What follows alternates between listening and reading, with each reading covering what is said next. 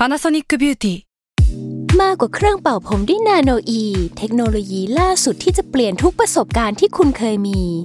นาโนอีมอยส์เจอร์พลัสเพิ่มความชุ่มชื้นให้เส้นผมหลังใช้งานมากขึ้นถึง 18 เท่า พร้อมชะลอการเฟดของสีผมสำหรับคนชอบทำสีผม ดูแลความชุ่มชื้นทั้งเส้นผม หนังศีรษะและผิวคุณ Panasonic NA0J มีเทคโนโลยีนาโนอีที่ care only you s a l ม o n PODCAST มัน สด อร่อย ก่อนจะเข้าสู่รายการนะคะ บอกไว้นิดนึงว่ารายการของเราเนี่ยดูดวงตามลัคนาราศีนะคะสำหรับใครที่อยากทราบว่าลัคนาราศีคืออะไร สามารถไปฟังได้ที่ EP 1 เลยเนาะส่วนเว็บที่ใช้คำนวณลัคนาราศีนะคะ ก็คือ w w w m y h o l a c o m นะคะ เข้าไปได้เลยค่ะาร์ราศีที่พึ่งทางใจของผู้ประสบภัยจากดวงดาว สวัสดีค่ะ ยินดีต้อนรับเข้าสู่รายการสตาร์ราศี ที่พึ่งทางใจของผู้ประสบภัยจากดวงดาวค่ะสำหรับวันนี้นะคะก็เป็น EP ที่ 34 แล้วนะคะ ก็จะเป็นดวงของวันที่ 7 ถึง 13 มิถุนายน 2564 สำหรับสัปดาห์นี้นะก็มาอัปเดตความเป็นไปของจักรวาลค่ะฟังแล้วดูเบียวนิดๆเนาะก็สัปดาห์นี้นะคะ ไม่ได้มีดาวย้าย แต่คำว่าไม่มีดาวย้ายเนี่ยทุกคนก็อย่าเพิ่งชะล่าใจ แล้วก็คิดว่า เออ อะไรที่ผ่านมาอยู่ก่อนหน้านี้มันก็จะเป็นไปแบบนี้ในสัปดาห์นี้แหละ มันอะไม่ได้เป็นไปอย่างนั้นนะคะดาวย้ายอะไม่มีจริง แต่ว่าการเดินของดวงดาวมันก็ยังมีอยู่ แล้วก็มันก็มีแบบวิปริตด้วยนะคะสำหรับสัปดาห์นี้มีดาววิปริตถึง 3 ดวงด้วยกัน โอ้โห เป็นช่วงที่อะไรก็ไม่ได้ดั่งใจ มันไม่เดินไปข้างหน้าเหมือนพายเรือในอ่าง มันไม่ใช่เรื่องเดียวด้วยไง ถ้าเรื่องเดียวมันอาจจะโอเค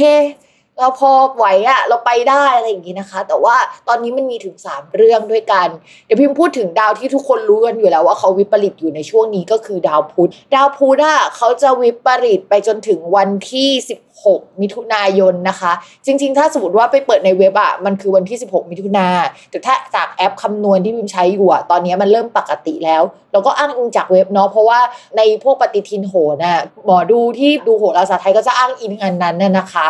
ก็ดาวพุธที่ไม่ปกติแต่มันเป็นช่วงท้ายๆเนี่ย มันก็จะเป็นช่วงที่เออข่าวลงข่าวลือมันคงยังมีอยู่ แต่ว่าใกล้จะจางไปแล้วนะคะ หลังจากนี้เนี่ยจะเริ่มมีข่าวจริงมาบ้าง มีการประกาศอะไรออกมาบ้าง มีการขยับโน่นนี่ออกมาบ้างนะคะ หลังจากที่ก่อนหน้านี้เนี่ยมันไม่ได้ขยับอะไรสักเท่าไหร่ จริง ๆ แล้วแต่ก่อนเราก็จะเห็นว่าเฮ้ยภาพรวมใหญ่ ๆ มันขยับไปข้างหน้านะ แต่ภาพรวมเล็ก ๆ มันชะงงักกันอยู่หมดเลย แต่คราวนี้ภาพรวมเล็กๆอะมันจะเริ่มขยับแล้วในขณะที่ภาพรวมใหญ่อะ มันจะชะงัก สาเหตุที่มันชะงัก ถ้าเราพูดแบบดวงดาวเลยนะคะ ไม่ได้ไปมองด้วยเหตุและผลอะไรเนี่ย เราก็จะเห็นว่าตอนนี้ค่ะดาวเสาร์ซึ่งเป็นดาวที่เกี่ยวกับอสังหาริมทรัพย์นะคะ การบริหารกิจการบ้านเมืองเอ่ยเกี่ยวกับทหารเอ่ยเกี่ยวกับอะไรแบบนี้มันเริ่มเดินไม่ปกติแล้วนะคะ ก็จริง ๆ มันไม่ปกติมาตั้งแต่เดือนพฤษภาคมแล้วแหละ แล้วก็มันก็จะทำให้ภาพรวมในการบริหารจัดการประเทศอสังหาริมทรัพย์ การเกษตรเนี่ยค่อนข้างมีปัญหามากนะคะ ทุกคนสามารถไป Google นะคะ แล้วก็พิมพ์ว่าดาวเสาร์แล้วความหมายได้ มันก็จะมีหมวดของมันอยู่ว่าดาวเสาร์แปลว่าอะไร แต่ในดวงของประเทศมันแปลว่าเหมือนกิจการการงานของประเทศอะเราเราลองคิดดูว่าการงานของประเทศเนี่ย มีนิ่งมันคืออะไรอะไรเงี้ยก็จะค่อนข้างชะงัก แล้วมันจะชะงักไปเรื่อย ๆ หลายเดือนมากนะคะ ในช่วงปลายปี เพราะฉะนั้นเราว่าแวดวงอสังหาริมทรัพย์หรือการค้าขายบ้านหรืออะไรเงี้ยมันชะลอตัวแล้ว คือพี่ไม่รู้หรอกว่าก่อนหน้านี้มันชะลอตัวหรือว่า มันไม่ได้ชะลอตัวให้เห็นแต่มันชะลอตัวข้างใน แต่ว่าคราวนี้มันจะแสดงออกเป็นที่ประจักษ์มากขึ้นนะคะ ทีนี้ดาวอีกดวงหนึ่งที่มีความสำคัญไม่แพ้กัน แล้วก็มีผลเกี่ยวกับเศรษฐกิจของประเทศไทย ก็คือดาวพฤหัสค่ะ ดาวพฤหัสเนี่ยสัปดาห์นี้จะเริ่มเดินไม่ปกติแล้วนะคะ หลายคนอาจจะคิดว่าเฮ้ย ขนาดเดินปกติมันยังแย่เลย แล้วเดินไม่ปกติแล้วมันจะเป็นยังไงนะคะ ก็อธิบายให้ฟังก่อนว่าดาวพฤหัสมันมักจะสัมพันธ์กับพวกเศรษฐกิจของประเทศ เวลามันชะงักเนี่ยก็หมายถึงว่าเศรษฐกิจมักจะชะลอตัวนะคะ ช่วงประมาณกลางกลางปีจนถึงพวกไตรมาสที่3อะไรอย่างเงี้ยเราก็อาจจะเห็นว่าเศรษฐกิจมันชะลอตัวในช่วงนี้บ่อย ๆนะคะ เพราะว่าดาวพฤหัสมักจะมีการชะลอตัวในช่วงปลายปีเกือบทุกปี ช่วงนั้นก็มันไม่ค่อยเวิร์กจริงๆแหละทุกคน ช่วงที่ดาวพฤหัสถอยหลังอะมันก็จะบ่งบอกถึงว่า เศรษฐกิจเริ่มพังนะเฮ้ยมันพังอยู่แล้วใช่ไหมแต่ว่ามันจะพังเป็นที่ประจักษ์มากกว่านี้ สมมุติว่าช่วงก่อนหน้านี้มันพังในคนลากหญ้าคนหมู่ตัวเล็ก ๆ ใช่ป่ะแต่ว่าคราวนี้มันจะกระทบถึงโครงสร้างหรือแม้กระทั่งคนที่รวยๆอะก็เริ่มเห็นแล้วว่า เฮ้ยมันไม่ปกติเว้ยจากที่ตอนแรกรู้สึกว่าฉันไม่ได้กระทบอะไรมากอะนะคะ พิมพ์อธิบายนิดนึง จริงๆ พิมพ์อ่านเผื่อๆไว้ อันนี้พิมพ์ทดลองดูแล้วกัน แต่ว่าไม่ไม่ใช่การทำนายนะ แต่เป็นการทดลองของพิมพ์ พิมพ์ไปสังเกตมาว่าปีก่อนนะคะการที่เดินหน้าของดาวพฤหัสอะมันแปลว่าการขยายตัวได้ด้วย แล้วช่วงนั้นเนี่ยมันก็สัมพันธ์กับการที่มียอดของคนที่ติดโควิดเยอะขึ้นนะคะ และการหดตัวหรือว่าการถอยหลังของดาวพฤหัสในช่วงช่วงปีก่อนนะมันก็จะสัมพันธ์กับช่วงที่มีคนเป็นโควิดน้อยลง แต่ว่าคนก็ออกจากบ้านน้อยลงเหมือนกัน พิมพ์ก็เลยเอาแพทเทิร์นนั้นมาอธิบาย ดาวพฤหัสที่ชะลอตัวลงหรือว่าถอยหลังเนี่ยอาจจะสัมพันธ์กับเฮ้ยเศรษฐกิจที่มันไม่ดีจริง การไม่ค่อยมีคนออกนอกบ้านจริง แล้วก็ จำนวนของคนที่ติดโควิด หรือว่าจำนวนของโรคระบาดอะไรอย่างเงี้ยที่มันขยายตัวในก่อนหน้านี้ค่ะ มันก็ชะลอลงด้วย เดี๋ยวเรามาดูกันในช่วงสัปดาห์ถัดไปเนาะว่าไอ้คำทำนายนี้ที่พิมพ์ทดลองมันไม่ได้บายเดอะบุ๊กขนาดนั้นนะเอ้ยมันจะใช่หรือเปล่านะคะ ทีนี้พิมต้องอธิบายให้ฟังก่อนว่าดาวพฤหัสมันยังไม่ได้พักจริงๆอะค่ะ มันจะพักจริง ๆ ในวันที่ 16 มิถุนาเป็นต้นไป คือห่างจากวันปัจจุบันอะไม่นานหรอก แล้วก็ดาวพฤหัสจะพักอยู่ในตำแหน่งนี้จนถึงวันที่ 27 กันยายนเลยนะคะ คือหลายเดือนมากๆเลยที่มันจะเป็นแบบนี้ ทีนี้ 27 กันยายนไม่ใช่ว่าพอหยุดปุ๊บ แล้วมันก็จะเดินหน้าต่อนะคะ แต่มันถอยต่อค่ะทุกคน คือดาวพฤหัสเนี่ยจะพักในตำแหน่งราศีกุมนะคะ จนถึงวันที่ 27 กันยายนนะคะ แล้วเขาก็ก็จะถอยข้ามราศีค่ะทุกคน มาพักในราศีมังกรตั้งแต่วันที่ 28 เป็นต้นไปนะคะ ซึ่งตำแหน่งนั้นเนี่ยที่เขาไปพักอะเขาก็จะไปเจอกับดาวเสาร์เนาะแล้วเขาก็เป็นคู่ที่มันไม่ถูกกันอะมันจะเกิดการเปลี่ยนแปลงอะไรที่มันไม่ค่อยน่ารักนะคะ จริง ๆ ตอนที่มันเริ่มต้นโควิดอะก็เป็นช่วงที่ดาวพฤหัสกับดาวเสาร์เจอกันเหมือนกัน แล้วมีการเปลี่ยนแปลงเชิงโครงสร้างหรืออะไรอย่างเงี้ยเอาเป็นว่าสเต็ปถ่วงความเจริญในรอบแรกเนี่ยก็จะเริ่มตั้งแต่วันที่ 16 มิถุนายนถึง 27 กันยายนเป็นต้นไป แต่ไม่จบเพียงแค่นั้นนะคะ เราก็จะเห็นว่ามันถอยเรื่อย ๆ แหละก็ไม่รู้จะปลอบใจทุกคนยังไง ปลอบใจตัวเองแล้วกันว่า ถ้ากูรอดปีนี้ไปได้เนี่ยไม่มีปีไหนที่น่ากลัวแล้วนะคะ บอกเลยส่วนเรื่องโควิดจะจบเมื่อไหร่ ด้วยความที่โรคระบาดมันใหม่สำหรับพิมพ์มากอะนะ คือมันอาจจะ ไม่ได้ใหม่สำหรับโหนยุคเก่าๆ เพราะเขาก็ไปศึกษามาแล้วก็เทียบเคียงกันแล้วอะแต่ว่าพิมพ์ก็ไปศึกษาโลกหามา เห็นว่า เออ ดาวอะที่พิมพ์เล่าไปว่าดาวพฤหัสตอนที่มันพักอะมันไม่ได้สัมพันธ์กับการที่โรคระบาดอะมันกระจายแล้วก็มีกราฟที่มันสูงสุด แต่ว่ามันสัมพันธ์กับช่วงที่มันชะลอตัวลงแล้ว พิมพ์เลยลองทำนายว่าเออช่วงที่ดาวพฤหัสถอยอะก็เป็นช่วงที่มีแนวโน้มว่า โรคระบาดอะจะชะลอตัวเหมือนกัน พร้อมกับเศรษฐกิจที่ไม่เดินหน้า โอเคเรามาพิสูจน์ไปด้วยกันเนาะ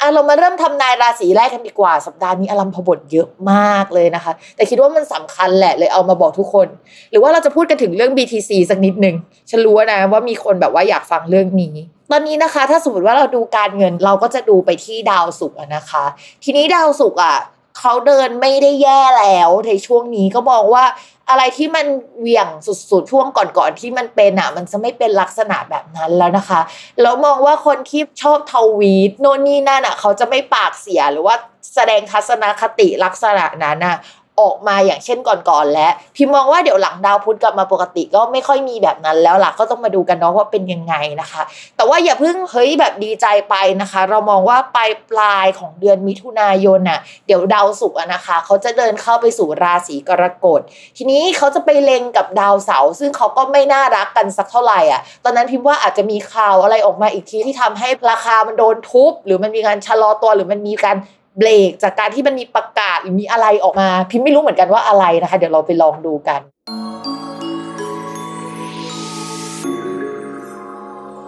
ชาวลัคนาราศีกุมนะคะ ในเรื่องของการงานจะมีการเปลี่ยนแปลงภายในทีมเกิดขึ้นนะคะ มองว่าดาวอังคารคงเป็นคีย์หลักที่ทำให้หลาย ๆ ราศีดวงไม่ดีในช่วงนี้นะคะ แล้วก็เป็นราศีกุมอีกราศีหนึ่งเพราะว่าดาวอังคารเป็นดาว ประจำการงานของชาวราศีกุม และเป็นดาวเกี่ยวกับเพื่อนของราศีกุมด้วยนะคะ เพราะฉะนั้นอาจจะมีการแยกทีมนะคะ ปรับเปลี่ยนอะไรเกี่ยวกับทีมรถอาจจะเสียนะคะ ถ้าต้องไปต่างจังหวัดจะผิดแผนหน่อยนึงนะคะ อะไรแบบนี้นะคะ มันจะเกิดขึ้นเยอะมากกับชาวราศีกุม เพราะฉะนั้นพิมพ์ขอแผนสำรอง แผนสำหรับเราไม่ได้ไปที่นั่น แล้วเราจะเวิร์กหน้างานยังไง หรืออะไรลักษณะนี้นะคะ เตรียมตัวไว้เลยนะคะ การคมนาคมการสื่อสารการเดินทางอะไรที่เกี่ยวกับการขนส่ง จะมีปัญหาเตรียมแผนสำรองเอาไว้ทั้งหมดเลยนะคะ เข้ามาสู่เรื่องการเงินกันดีกว่า การเงินของชาวราศีกุมเข้าสู่ช่วงย่อตัวแล้วนะคะ ช่วงที่ผ่านมาเนี่ยดาวพฤหัสเดินหน้ามาทับราศีกุมทำให้ราศีกุมอาจจะมีรายได้ การงานไม่ดีแต่การเงินดีมาจากไหนอาจจะเทรดหรืออะไรอย่างนี้ก็ได้นะทีนี้ทุกคนต้องเข้าใจก่อนว่า ดาวการงานกับดาวการเงินในทางโหราศาสตร์มันคนละดวง มันก็มีนะเว้ยคนที่ไม่มีดวงการงาน แต่มีดวงการเงินที่ดี มันก็จะหาทางมาประมาณนั้นนะคะ ทีนี้ช่วงที่ผ่านมาดาวการงานไม่ดีก็จริง แต่ว่า ดาวการเงินยังดีอยู่ แต่ตอนนี้ดาวการเงานไม่ดี ดาวการเงินไม่ดีแล้วนะคะ ถ้าสมมติว่าหาเงินด้วยการแบบว่าเทรดหุ้นคริปโตเคอเรนซีหรือว่า forex อะไรเงี้ยพิมพ์อยากให้ดูทิศทางดีๆนะคะ อย่าโลภนะคะ เพราะว่าที่ผ่านมาหากเราโลภเราได้ใช่ไหมคะแต่ตอนนี้นะคะเป็นการโลภที่ไม่ได้นะคะใจเย็นๆแล้วก็มีสติเยอะๆ think twice นะคะ ก็คือคิดสองครั้งนะคะ ช่วงนี้มันจะต้องเป็นประมาณนี้ไปก่อน จังหวะที่มันจะคัมแบ็กนะคะก็คือต้องหลังตุลาไปแล้วนะคะ ตอนนี้คือการเลี้ยงตัวเอง การเรียนอะไรใหม่ ๆ การหาทิศทางในการทำเงินใหม่ ๆ แต่เดี๋ยวมันจะมีจังหวะบางจังหวะที่มันกระโดดเข้าได้ หรือว่ามันขยับมันหาเงินได้ เดี๋ยวพิมพ์จะบอกผ่านสตาราศีสำหรับคนราศีกุมนะคะต่อมาในเรื่องของความรักมองว่าคนเก่าอาจจะยังวนเวียนนะคะ ตามติดได้นะคะ แต่ไม่ใช่ความสัมพันธ์ที่ดีสักเท่าไหร่นะคะ เหมือนกับยังไม่ move on สักเท่าไหร่อะเออก็ใจเย็นๆก่อนดีกว่าสำหรับคนราศีกุมภ์อย่าเพิ่งมีแฟนนะคะเราว่าตัดสินใจอะไรตอนนี้มันก็ไม่เคลียร์ค่ะ เพราะว่า ถ้าให้พูดกันแบบดาวดาวๆอะนะก็คือดาวมันเดินถอยหลังกันหมดอะมันมีการถอยหลังก็คือกลับไปคิดกลับไปสู่คนเก่า แต่ว่าเดี๋ยวสักพักมันเดินหน้าทุกคนนึกออกไหมมันก็จะจังหวะหนึ่งไงเนาะอ่าแต่ว่าถ้าสมมติว่าใครได้กลับไปคบอะไรก็มา feedback กันได้นะคะ แบบว่าถ้าได้คบระยะยาวเนาะพิมจะได้จดความหมายไว้ด้วยนะคะ ต่อมาค่ะ คนมีแฟนแล้วนะคะ ช่วงนี้ก็ใช้ชีวิตกันอยู่คนละโลกไหมเหมือน คนรักคิดแบบหนึ่งเราคิดแบบหนึ่งอยู่ด้วยกัน แต่ว่าก็คุยกันไม่ค่อยดีในช่วงนี้นะคะ ต้องระมัดระวัง คือความรักก็ยังมีกันอยู่แหละ แต่ว่าไอความทะเลาะกันมันก็ยังคงมีอยู่เหมือนกันในช่วงนี้นะคะ คุยไปคุยมาเหมือนถามว่าเป็นอะไรแล้วบอกว่าไม่มีอะไรแต่มันมีอะไรอะนึกออกไหม เพราะฉะนั้นชาวราศีกุมก็ใจเย็นๆช่วงนี้มันหลายเรื่องจริง ๆนะคะ แล้วก็มันมาจากปัจจัยภายนอกด้วยมาจากภาพรวมอะมันไม่ใช่มาจากเรานะคะ โอเค วันนี้เราก็จบไปแล้ว ก็อย่าลืมติดตามรายการสตาร์ราศีที่พึ่งทางใจของผู้ประสบภัยจากดวงดาว กับแม่หมอพิมฟ้าในทุกวันอาทิตย์ ทุกช่องทางของ s ซ l m o n Podcast นะคะ วันนี้แม่หมอก็คงต้องลาไปก่อน สวัสดีค่ะ